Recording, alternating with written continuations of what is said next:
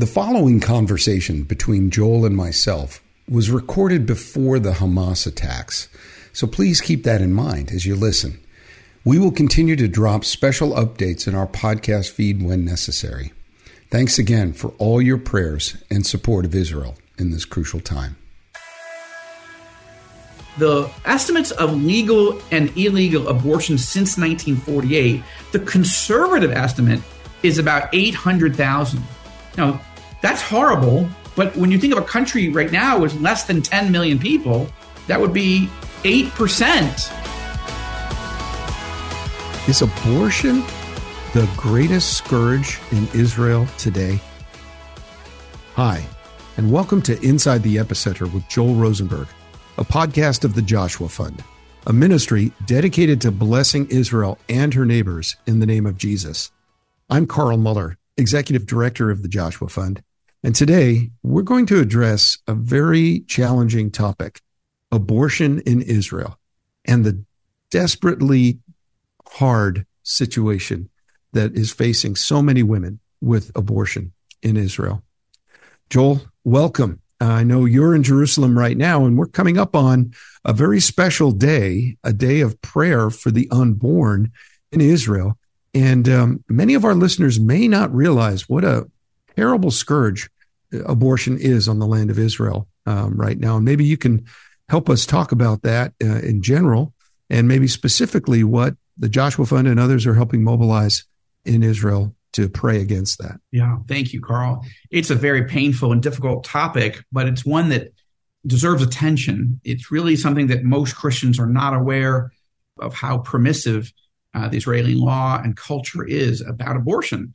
You know, in fact, I would say that most of the Christian leaders uh, including the pastors we brought over in the summer and, and others that we talked to, uh, the board even uh, mm-hmm. last uh, December, I think it was when when you all came over. People were shocked meeting with pro life leaders to realize how widespread abortion yeah. is in Israel. Let's so big picture. So in 1977, Israel legalized abortion. Now, it didn't legalize abortion on demand, meaning it wasn't a right. They didn't have a Supreme Court decision like Roe v. Wade. Okay. But, you know, four years after Roe v. Wade, the Israeli parliament, the Knesset, did pass this sweeping law that did allow uh, Israeli women to take the lives of their unborn children legally. At that time, and I wrote this column, and we'll put the uh, the link to, uh, to, to several columns we've talked we've written about it. But one, we we talk about how many abortions are there, and if you go back to the beginning of the state of Israel, 1948, it, it actually was a terrible scourge of illegal abortions. That, to be clear, I, I don't support it having become legal. It should be illegal. But what was happening was it was illegal, and many, many women were having abortions as a form of birth control. It, they, it, wasn't that their lives were immediately in danger. They just didn't want the baby for uh, mostly for economic reasons, but also for you know, you know, yes, it's usually less than 1% are the cases of, of rape or incest or something like that. But the vast majority is, I don't want this baby. It's not convenient. I don't want it. They'll come up with all kinds of reasons that are on the list of legal reasons in 1977. But what's interesting in Israel is you have to, a, a woman just until recently, until last year, but but all these years once it was legal, you have to apply and then go before a committee, a three person committee, two doctors and a social worker, and you have to make your case. That's not like it is in America. America, you you know have an abortion, you just you know you don't have to ask anybody, you just do it. But in Israel, you had to ask. Now they've changed that just literally in the last year that you can apply online, but it still gets reviewed by by a committee. Anyway, many women didn't want to apply or their reasons they didn't think they could pull off the legal reasons. They had other reasons and they so for for what or they didn't want to take the time or they didn't want their husband to know or their boyfriend to know or whatever. Lots of reasons. So the big question is how many abortions have there been? Yeah. Yeah. And so the column i just did this week as we record this uh, heading up to this national day of prayer for for the unborn the first national big movement of prayer like this there have been smaller events over the years, of course. But anyway, the bottom line is the estimates of legal and illegal abortion since 1948, the conservative estimate is about 800,000. Hmm. Now, that's horrible. But when you think of a country right now with less than 10 million people, that would be 8% of the current population is gone. I can't do the math real quickly. I guess maybe I could. If there's 330 million people in the United States, then 33 million would be 10%. So maybe it'd be like, I don't know, 28, 29 million people, except it's actually more. In, in America, it's 63 million abortions yeah. have been done since 1973. So, yeah. and that's not even counting uh, illegal abortions. But all that to say, 800,000 abortions in Israel, that's the conservative number. Yeah. But, but as I describe, and we don't have, I mean, I can go into detail if you want, but many of the pro-life leaders here in Israel, followers of Jesus, who they do crisis pregnancy counseling and provide food and diapers for the first year for a woman who keeps her her uh, her child rather than aborting it. Joshua Fund supports these ministries financially and with humanitarian relief, uh, these diapers and the food and so forth. They estimate that the number is probably closer to 2 million or even slightly more than that. 2 million. Mm. And it's just not something that gets talked about, even in the church enough. That's why these pro life organizations are coming together, you know, and we've been, Joshua, trying to be, uh, uphold their arms and provide whatever logistical support we can to help them put together this very important first ever national day of prayer for innocent unborn and that God would move uh, not only to make this illegal, but to strengthen and, and, and protect uh, the pro life movement and help it grow, and to care for these women who have had abortions and are now dealing with guilt, shame, loss, and they're suffering. And how are they going to get forgiven? How are they going to find help and healing in a society that actually actively supports abortion? And there really isn't a national pro life movement here like there is in the United States. Yeah. Well, we want to talk about the state of the pro life movement uh, in Israel and maybe some of the, the ways in which the Joshua Fund is coming alongside some of those pro life uh, groups to help bring them together to make a national movement. Before we get take a break, I want to talk about how easy it is to get an abortion in, in Israel and and especially an area that many Americans would be uh, shocked to know is that the government actually funds abortions for IDF soldiers, women soldiers and provides that uh, for them. What can we say about how to address that kind of tragedy? Yeah, most abortions in Israel are taxpayer funded, and um, you, one can legally go to a private clinic and have this done. And many women go to these private clinics anyway so that they don't have to do it the legal route. When I say illegal abortions, I should say we're not really talking about back alley abortions or do it yourself or anything. That's not what we're talking about. We're talking about you go to a doctor, but the doctor doesn't report that you're doing this, and he he takes your money, but he doesn't tell anybody else, and so it's not doesn't go into the official statistics, um, and you don't have to go before the committee and so forth. So. Depending on your your your income and everything, you, you can get your abortions usually free. And in the army, you're right. Generally speaking, it, it's believed that every young woman is allowed to have at least two free abortions, almost like it's accepted. Like you're going to sleep around in the army, and you if you get pregnant, you certainly don't want to keep it, so we'll just kill it for you. So that is like a horrible situation, and I think it's having a huge spiritual and emotional. It's taking a huge spiritual and emotional toll on the country that's unnoticed, undiscussed. You, you can't kill a million to two million people mm-hmm in a, in a country of 10, I'm not saying it's happening every year. I mean, obviously, you know, it's a smaller yeah. percentage over all the people Still. that have in, in Israel over yeah. 75 years. But my point is that's a lot of people. When you think about it, it, it, when, when you go to the Holocaust Memorial called Yad Vashem here, there's a whole section commemorating the 1.5 million children that were murdered by the Nazis. It's very possible that we as Israelis have murdered more children Jewish children than the Nazis. There's a consequence to that. Even if you take out the spiritual consequence, meaning you're going to have to stand before the Lord one day. And we don't want that. What we want is people to find forgiveness and healing, spiritual, emotional, physical, and hope, redemption through the Messiah who came to die on the cross to forgive us all of our sins, past, present, and future. That's the hope of the cross. That's the hope of Jesus. Why it makes it even sadder that the Israeli culture is encouraging women to have all these abortions, multiple abortions. Now, even married women are about 50% of all abortions. 50% are women, are married women. They're not single, poor, you know, living in the boondock someplace with no way to raise a child. I mean, that's a, still a wrong reason, right? But these are married women. Yeah. Who, they just don't want these children. And, and so that combined with no way of forgiveness in this culture, no temple, and even if there was, that's not God's plan in the new covenant era. God said through Jeremiah the prophet, I'm going to give you a new covenant, right? I'm going to send the Messiah. That's the way you get all your sins forgiven and hope and healing and emotional, spiritual renewal, that you're a new person. The person that maybe murdered that baby or the husband or brother or boyfriend or whatever who paid for it, encouraged it, that's not the same person you are when you come to faith in Jesus because you are born again. You're a whole new person.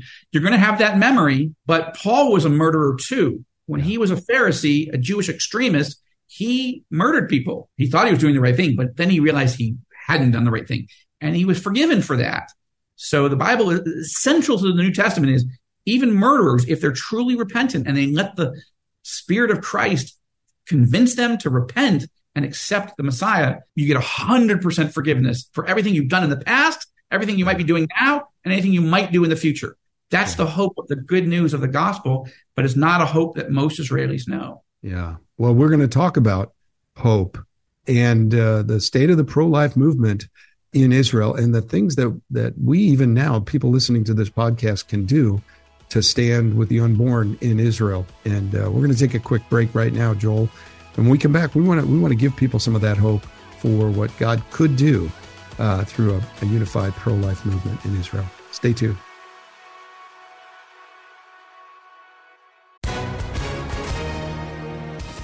Hi, everyone. If you've been injured in an accident that was not your fault, listen up. We have legal professionals standing by to answer your questions for free. Call now and find out if you have a case and how much it's potentially worth. Call 800 497 4410. I'm here with spokesman John Wolf. So, John, tell everyone listening who should call right now. Well, Maria, first off, thank you for having me here. It's always nice to answer the listeners' questions. Now, as far as who should call in, anyone who's been injured in an accident and think you deserve compensation, give us a call right now 800 497 4410. You'll find out if you have a case and how much it's potentially worth. Thanks, John. You heard it, folks. Take advantage of this opportunity and call now 800 497 4410. Advertisement sponsored by Legal Help Center may not be available in all states. Our verse of the day today is Proverbs 24 11 to 12. Rescue those who are being taken away to death Hold back those who are stumbling to the slaughter. If you say, Behold, we did not know this, does not he who weighs the heart perceive it? Does not he who keeps watch over your soul know it? Will he not repay man according to his work? And our prayer requests today are number one, pray that God protects unborn children from every harm in Israel. And when we pray for restoration, we pray for restoration for those who suffer guilt from abortion. Also, we pray for leaders to create a culture of sanctity of life in Israel, beginning at conception. Well, Joel, we're back, and uh, this is a heavy topic. It's it's so yeah. hard to consider, you know, the enormity of abortion in Israel and around the world, and and just how offensive that is to God. But there are those men and women, faithful men and women that the Joshua Fund has stood alongside for, for years in some cases, and now who are working um, to serve the unborn, but also serve the mothers and, and fathers of those that have considered abortion and to uh, and to the post-abortive moms and dads as so much is is uh, painful about abortion but they're doing some really amazing work and maybe we can talk a little bit about that and the unique thing that's happening this year for the first time prayer for the unborn as a unified national movement in Israel. Yeah, one of the greatest things I think that the Joshua Fund does is help fund ministries that are underfunded, providing resources as well as encouragement, prayer, strategic thinking, brainstorming. You know, we provide a lot of assistance and encouragement to ministries here in Israel and of course among the Palestinians and in the neighboring countries. And pro-life ministries are are too small here. There isn't enough money. There isn't enough equipment. Uh, sonograms, for example, there isn't enough volunteers. It's a movement, but it's not nearly big enough. And, and that is something that, therefore, the Joshua Fund has wanted to invest in uh, financially over, over time, and then certainly prayerfully. And then, you know, as I, I referenced earlier, when the Joshua Fund North American board came with you and some of the senior staff leadership, uh, here to Israel to kind of meet with a number of partners. Spending time with some of the key pro-life leaders in the country was was part of the agenda because it's important to us. And and again, most most Christians, even within the Joshua Fund, still sometimes don't fully realize how bad the situation is over here. We we sort of assume as American evangelicals, or if you're in some other country, but let's say Americans, that because there's a robust pro-life movement in America, there probably is one here. No, it's it's very small, very small, too small. Not even all congregations are involved. So so this is a personal passion for Lynn and me. We we uh, not only pro-life, but like Lynn, one of her first jobs in Washington was working for a major pro-women, pro-family, pro-life um, organization to mobilize people to to be standing for life and Lynn and I, even while we were still dating, I think we were engaged but not married yet. We actually went to, to Washington from Syracuse University. Studying. We went mm-hmm. down there. In fact, maybe we can put in the show notes a, a photo of us uh, with at the pro life march, march uh, yep. in January of uh, of that year. And so, you know, and we've got big signs that are like "Stop Abortion." So this is important to us all through our lives, and uh, and having four sons and, and two miscarriages, uh, it, it, it, means a lot to us. And we know women personally in our personal lives, in our orbit, who've had abortions and uh, weren't believers then and have had to go through counseling and, and discipleship, but, but Christ has given them a whole new lease on life. I know a couple that they're still traumatized. They only recently, in the last couple of years, even told us, and we've known them for decades that they'd had an abortion and they they were living in guilt. Lynn and I discipled them. We loved them. We've vacationed with them. They never told us. It just was something that was so dark and shameful to them. They didn't even want to share it with us, and we're among their closer friends. And so, but they have, and now they're involved actively in the pro life movement uh, in the United States as a way of sort of giving back and being able to share with other couples who've gone through this uh, their own experiences and how Christ has not only healed them but started to bring this out in the light. So they got to the point where they they were able to talk about it. Just because you've been forgiven of something doesn't mean you know how to help somebody else walk through it but I'm very grateful to this couple that God has done this work of redemption in their lives and now God is using them in a way that I didn't even know that was a thing in their lives no matter how close we are. So I love the pro life investments and encouragement that the Joshua Fund has done. And now this event, this uh, National Day of Prayer uh, for the Unborn. Again, I want to be clear for some of the founders of the pro life ministries here. You know, they've reminded me it's not like we've never done anything. no, I, am not trying to say course, that. Uh, yeah, uh, it's that um, this is something new. This uh, not only are they doing this in sort of big national day of prayer for the unborn, where they're encouraging pastors and lay leaders and all kinds of people to come to this day of prayer. But also, they put together a 10 day prayer guide so you can walk your way through scriptures and and, and, and pray these prayer points on the first day of the 10 day journey. And it, it's matching up with the, what's called the 10 days of awe here. These are the 10 days from Rosh Hashanah where you're supposed to blow the trumpets. It's supposed to be the, the new year in the Jewish calendar. And it's really a call. It, in the Bible, it's not the new year it's the feast of trumpets, meaning it's time to start preparing your heart to get ready for Yom Kippur, which is the Day of Atonement. So you have 10 days to confess your sins to God, confess your sins to each other, to apologize, to try to make things right, and then you bring your your sins to the Lord. Right. If it was done in the power of the Holy Spirit, it's a beautiful season. So these pro life leaders, for the first time, thought, let's put together a 10 day prayer guide so that it's sort of tracking with these 10 days of awe, building to a day of atonement. There is atonement. The problem yes. in the Jewish world is there is no atonement. There's no temple. There's no lamb. There's no sacrifice. So you're just sort of hoping that your prayers will be accepted, except that you're ignoring tragically what the Bible says, which is there's a point where there won't be a temple, but there will be a Messiah. Turn to him. He's your hope.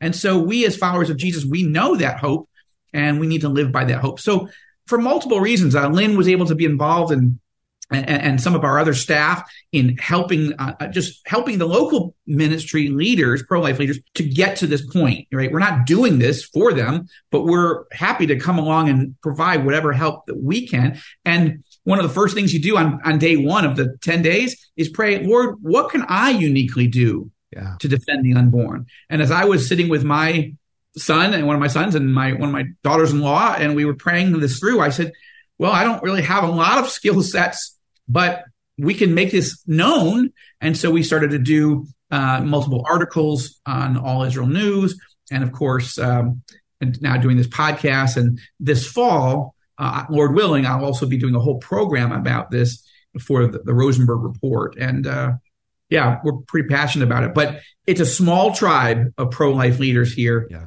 and the tribe definitely needs to increase. So may we may we be praying for that, and may the Joshua you know, have the wisdom of the Lord to know how best to fund and encourage this movement to grow. No question in my mind. It's a it's it's such a, a crucial component of how we can stand with the body and uh, fundamentally bless Israel. There's lots of ways we can bless Israel, but this is a fundamental way to be encouraging prayer and engagement uh, for the unborn, uh, and also for those that that choose life.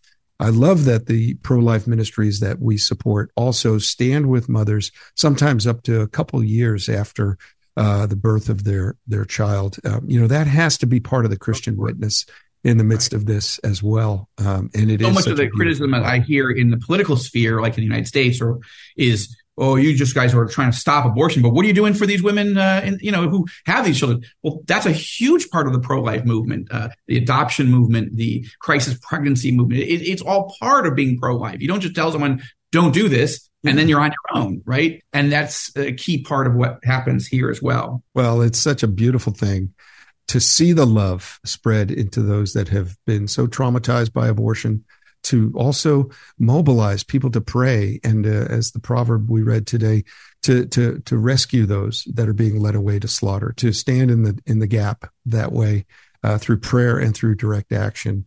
It's a beautiful thing, and uh, Joel, I'm so grateful that you wanted to uh, use the other uh, venues of uh, the Rosenberg Report and and this podcast and All Israel News to highlight this this very very challenging uh, scourge on on the on the land of Israel. So we want to uh, we want to mobilize Christians all around the world to pray and mm-hmm. to uh, to learn about this, to pray and to uh, to stand with the unborn at this crucial time. And let me add one last thing before we go. I know yeah. time is fleeting, but I want to encourage people to learn and to pray and to give to the Joshua Fund and also to go. And by that I mean come with us. I mean, I say come because I'm here, but you know, Carl would say go, go, go Joshua Fund, November 28th through December 8th.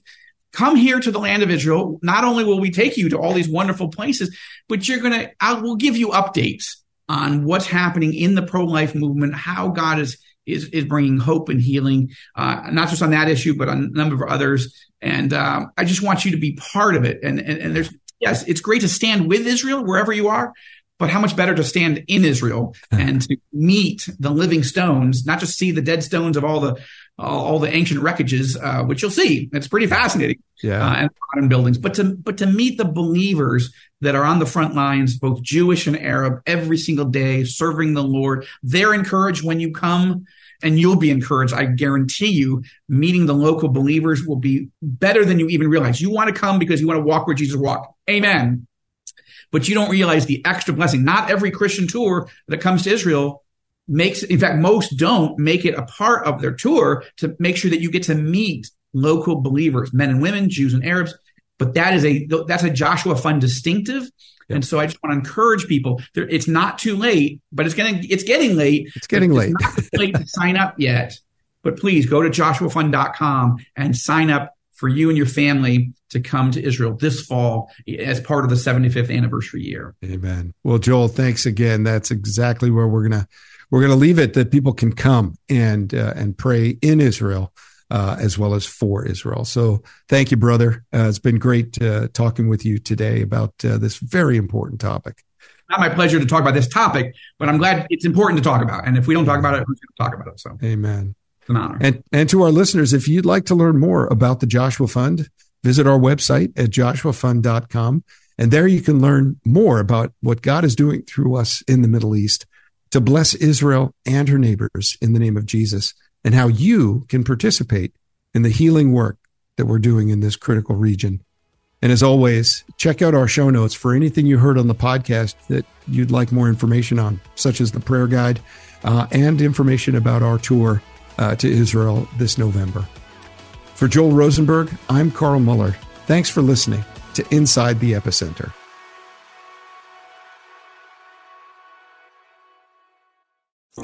Felt conflict between your faith and feelings? If so, you're not alone. My name's Carly Mercoulier. I'm a licensed therapist and the host of the Therapy and Theology podcast, where we explore popular topics and questions related to faith, feelings, and spiritual formation. I want to invite you to join me every Thursday as we fearlessly name the complexities of our reality, grow in the awareness of who we are, and rediscover the power and purpose of our unique stories through the lens of the gospel. Subscribe today at lifeaudio.com.